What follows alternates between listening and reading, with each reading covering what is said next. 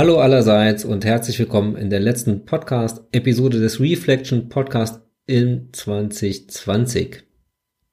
Mitten im Lockdown und einen Tag vor Heiligabend nehme ich diese Podcast-Episode hier auf und sitze vor meinen Notizen.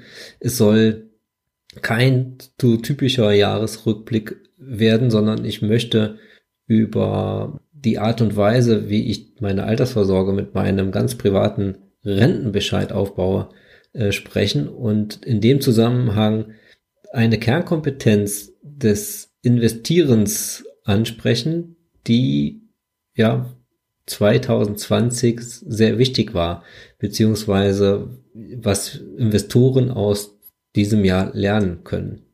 Und zwar habe ich soeben eine, einen neuen Blogartikel veröffentlicht. Ich mache ja pro Quartal einmal so ein Update, wo ich den aktuellen Wasserstand von meinem eigenen Rentenbescheid ja veröffentliche, was im Wesentlichen veranschaulichen soll, wie einfach man eigentlich selbst sich eine, eine kleine Zusatzrente aufbauen kann. Und zwar ganz privat, ganz transparent, ganz kostengünstig und einfach selbst gemacht, ohne dass man da irgendeinem Versicherungskonzern trauen müsste oder dem Staat in dem Sinne trauen müsste. Es gibt natürlich ein kleines Urvertrauen, was man haben muss. Und das ist, darauf komme ich auch ganz am Ende der Podcast-Episode nochmal zu sprechen. Das ist eben das ähm, ja, privates Vermögen beziehungsweise Eigentum, das Recht auf Eigentum gewahrt bleibt. Und das ist ja nicht überall auf der Welt und zu jeder Zeit so gewesen, aber das ist das Urvertrauen, was man letztendlich dann noch haben muss, also dass der Rechtsstaat funktioniert. In dem Blogartikel habe ich auch diesen, diesen Chart und meine ähm, prognostizierte Netto-Monatsrente ab dem Jahr 2038 hat sich gesteigert von im dritten Quartal knapp 700 Euro auf ja mittlerweile knapp 790 Euro. Das ist das, was ich mit meiner komplexen oder komplizierten Excel-Tabelle mir errechnet habe, was ich aus meinem ja, Kapitalstock dann, der eben in meinem Koffein-Portfolio angelegt ist, aber nicht nur äh, dort, ähm, rausziehen könnte. Und diesen Kapitalstock füttere ich ja nach wie vor mit meinem Sparplan, der allerdings nicht automatisch ausgeführt wird, sondern ich traue mir mittlerweile zu, die Disziplin zu haben, dass ich einmal pro Quartal einen Kauf tätige. So, somit habe ich da ein bisschen Spielraum, äh, was den genauen Kaufzeitraum anbelangt und wann eben die Liquidität eben dann auch da ist, ob das jetzt im Januar, Februar oder März ist spielt dann keine Rolle, aber einmal im Quartal lege ich mir selbst auf, einen ETF aus meinem Koffeinportfolio zu kaufen. Ich bin in diesem Jahr, das hatte ich auch schon mal in einer vorangegangenen Episode, glaube ich, thematisiert, einmal von diesem Quartalsrhythmus abgewichen, nämlich im März, als ich Ende März ja einen, einen zweiten Kauf getätigt habe, noch im ersten Quartal und damit so ein bisschen taktisch diese diesen Einbruch der Kurse in der zu Beginn der Corona-Pandemie ähm, ausgenutzt habe. Da war dann die Message, äh, die ich im Podcast auch gegeben hatte in der Episode, dass ich die Strategie verfolge, jetzt erstmal abzuwarten und dann gegebenenfalls bei gesunkenen Kursen dann nochmal doppelt zuzuschlagen oder aber wieder zum, zur Normalität zurückzukehren. Da der Aktienmarkt sich ja dann aber doch recht deutlich und relativ schnell wieder erholt hatte, ähm, kam das nicht mehr zum Tragen und ich hatte dann meine beiden ähm, Käufe eben dann, wenn die Liquidität da war, in den Quartalen drei und vier äh, ganz normal wieder ausgeführt. Ja, was kann man daraus aus diesem Jahr lernen? Wir hatten ja die Unsicherheit der Pandemie, die dazu geführt hatte, dass Eigenkapital auf den Weltmärkten knapp wurde und äh, wenn immer das passiert, werden ja Vermögenswerte abgestoßen, was nicht nur vor, den, ja, vor dem Aktienmarkt Halt gemacht hat, sondern sich auch bezogen hat auf Gold ähm, als sogenannte Krisenwährung. Ähm, immer dann, wenn Eigenkapital knapp und teuer wird, dann äh, fallen alle Assets im Prinzip im, im Wert. Und so ist es auch passiert. Ja, wer dann letztendlich selber ohne Not verkauft, steigt zu denkbar ungünstigen Kursen aus. Wer aber einfach diszipliniert weitermacht und durchhält, lohnt es sich in der Regel, also passiert das, was genau jetzt passiert ist. Das kann natürlich auch mal anders sein, dass es nicht so schnell zu einer Erholung kommt oder dass wir in einen generellen Bärenmarkt erstmal äh, für mehrere Monate oder Jahre sind. Aber auch dann ist es in der Vergangenheit so gewesen, dass statistisch der am besten abschneidet, der einfach konsequent seinen Sparplan durchhält und nicht durch emotionale, ja, durch gefühlsbasiert Käufe und Verkäufe tätigt und versucht, den Markt zu timen. Das ist meistens dann kein guter Ratgeber. Ja, Thema Notverkäufe. Es gibt oder es gab Marktteilnehmer, die natürlich gehebelt spekulieren, die Wertpapierdarlehen aufgenommen haben, die irgendwas leveragen, die dann irgendwo gezwungen sind, ähm, die, ihre Assets zu verkaufen, koste es, was es wolle. In diese Situation, das hatte ich schon mehrfach angesprochen, solltet ihr definitiv niemals kommen. Niemals ist natürlich jetzt ein, ein starkes Wort, also mh, das Leben ist sehr, sehr komplex und es kann alles passieren und ich will nicht ausschließen, dass auch ich mal in so eine Situation kommen kann in der ich wirklich zu niedrigen Kursen verkaufen muss, weil eben irgendwas Unvorhersehbares passiert ist. Aber ich sag mal, in dem Bereich von 97 Prozent Wahrscheinlichkeit sollte es für euch so, solltet ihr eure Vermögenswerte so aufgestellt haben oder, oder eure komplette Asset Allocation so aufgestellt haben, dass ihr einen gewissen Puffer habt. Ja, damit ihr einfach nicht in die Verlegenheit kommt, ähm, bei der nächsten Rechnung, die ins Haus flattert, äh, Aktien verkaufen zu müssen. Das Risikolevel, das persönliche Risikolevel ist mit der Asset Allocation gut steuerbar und darüber habe ich einige oder ja ein, zwei Blogartikel auf meinem Reflection Blog geschrieben und auch schon mal eine Podcast Episode äh, vertont. Aber wenn das geregelt ist, dann ist eigentlich das sture Durchhalten und Verfolgen eines Plans die beste Methode, um langfristig tatsächlich Vermögen aufzubauen. Und um nichts anderes geht es ja hier, wenn man von der Altersvorsorge ähm, spricht. Also Lessons Learned 2020 äh, durchhalten und Plan befolgen. Wie kommt das überhaupt zustande? Also wie komme ich überhaupt auf diese Zahlen zu meinem persönlichen Rentenbescheid? Wie, wie stelle ich mir den selber aus? Das ist natürlich nur demonstrativ nach außen, aber die, die Zahlen haben natürlich Hand und Fuß. Ich berechne das mit einigermaßen komplizierten Tabelle, aber ohne jetzt auf da jede einzelne Nachkommastelle einzugehen.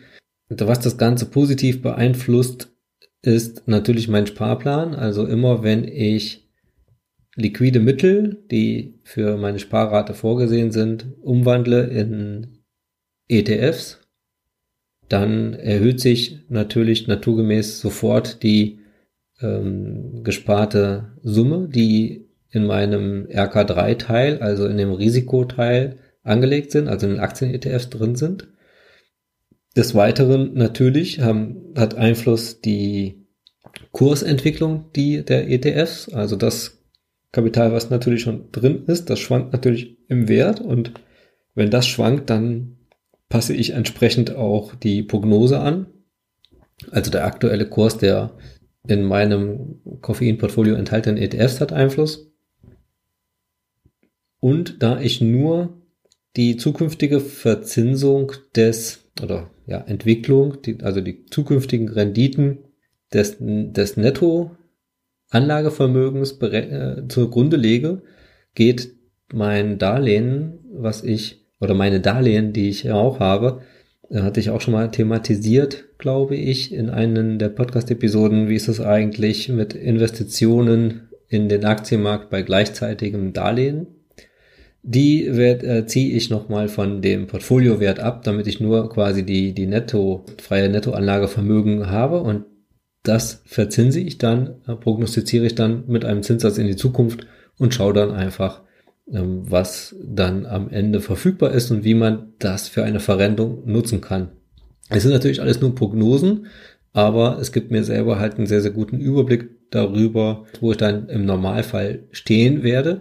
Und wenn man ganz ehrlich ist, bei der Kapitalrentenversicherung, äh, die man oder bei der betrieblichen Altersvorsorge oder bei der Rente vom Staat sind es eben auch nur Prognosen, auf die man sich dann äh, verlassen muss. Und hier kann man sich ja entweder selbst verarschen, indem man die Formeln zu seinen Gunsten baut oder aber versucht selber die Lage realistisch einzuschätzen.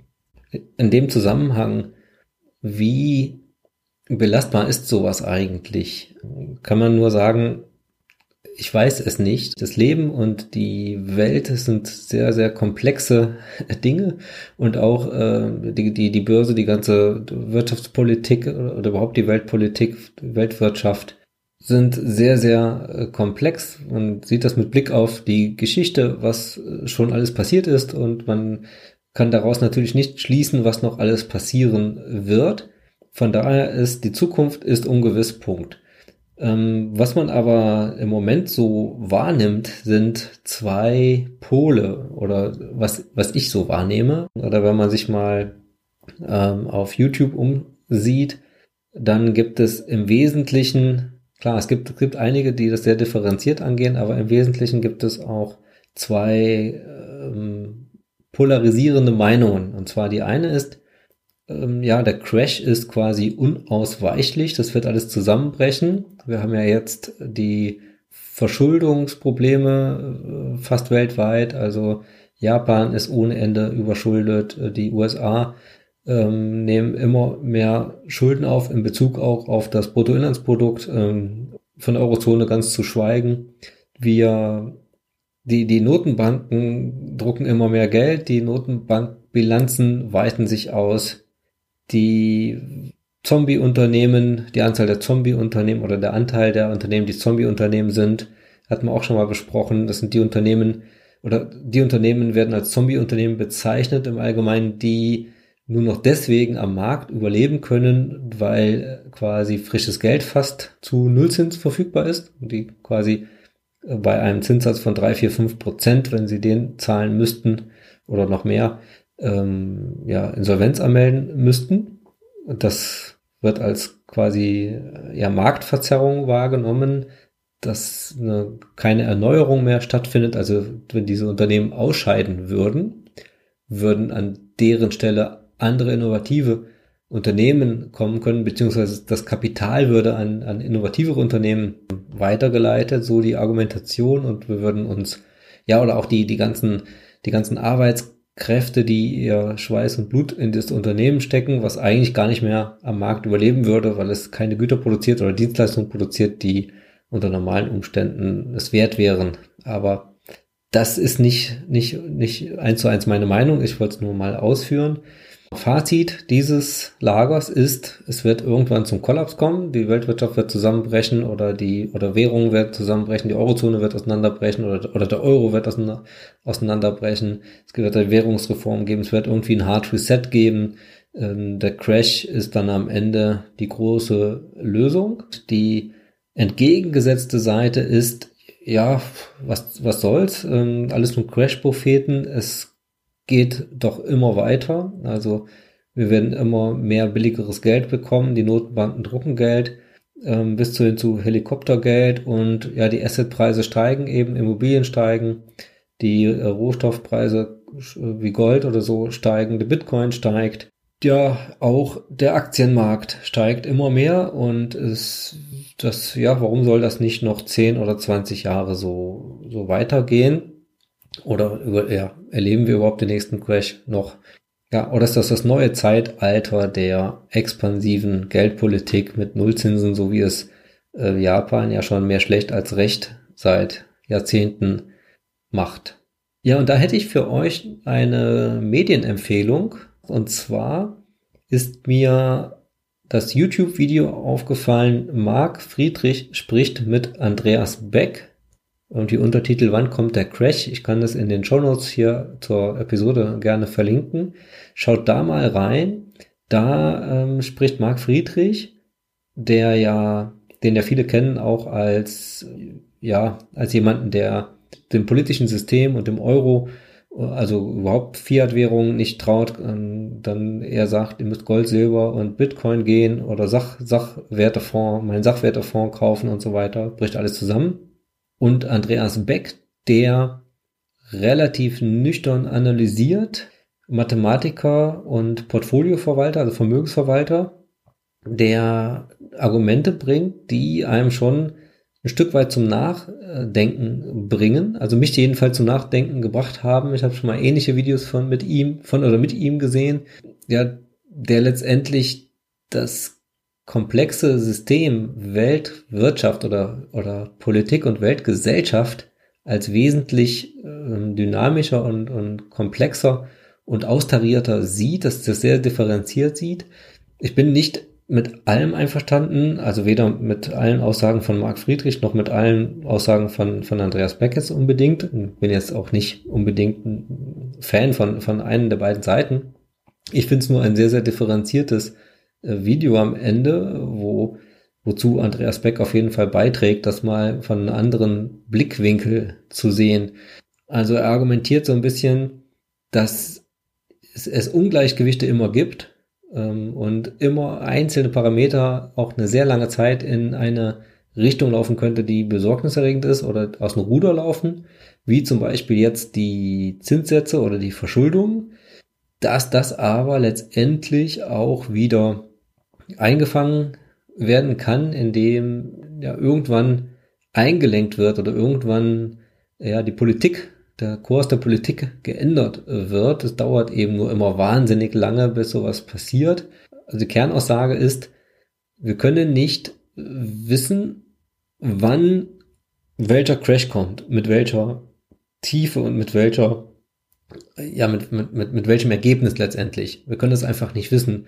Und von daher ist es einfach unseriös zu sagen, ja, der spätestens 2023 haben wir irgendwie einen Crash, der, wir haben eine Währungsreform oder den Euro gibt's nicht mehr oder der Dollar ist keine Leitwährung mehr. Genauso können wir andersrum auch nicht sagen, ja, die, die Aktienmärkte laufen so weiter, DAX äh, 20.000 Punkte, S&P 500, ja, der wird auf 4.000 Punkten stehen und so weiter. Auch, auch das ist nicht möglich. Muster der Vergangenheit bringen im Prinzip nichts, um die Zukunft vorherzusagen. Also wir haben keine Chance einfach. Von daher kann man eben im Prinzip dem vertrauen, was schon über, ja, was eigentlich immer, immer galt. Es gab immer eine Art von, von, von Wirtschaft und es gab immer eine Art von Produktivität. Irgendwelche Dienstleistungen und Produkte, die erzeugt wurden und die irgendwo für irgendjemanden auch Rendite abgeworfen haben. Ja, und mit einem weltweiten Aktienportfolio als Kerninvestment, ähm, denke ich, ist man da zumindest nicht auf der falschesten Seite. Ja, bleibt mir noch, falls ihr es jetzt ganz pünktlich hört, euch noch äh, schöne Weihnachten und einen guten Rutsch zu wünschen. Alle anderen, die es später hören, sind dann vielleicht schon zeitlich ein Stück weiter. Wenn euch diese Podcast-Episode oder der ganze Podcast gefällt, dann bitte ich euch gerne darum, ihn positiv zu bewerten. Das hilft mir auf jeden Fall oder freut mich dann ähm, als Wertschätzung. Oder auch gerne Kommentare zu hinterlassen über meinen Reflection-Blog. Könnt ihr auch direkt mit mir Kontakt aufnehmen, falls ihr irgendwas vielleicht ganz anders seht oder ganz konkrete Fragen habt. Meldet euch gerne auch, wenn ihr eine interessante Story habt, die ihr mit mir im Podcast besprechen wollt. Also wenn ihr gerne mal äh, beim Podcast Gast werden wollt. Ich habe vor, das ein oder andere Interview oder Gespräch nächstes Jahr aufzunehmen und zu veröffentlichen, was wieder ein bisschen interaktiver wird im Podcast als diese Solo-Folgen. Ansonsten werde ich euch auch im nächsten Jahr, ob Bullenmarkt oder Crash an der Entwicklung meines Rentenbescheids teilhaben lassen und wir hören uns 2021 wieder im Reflection Podcast.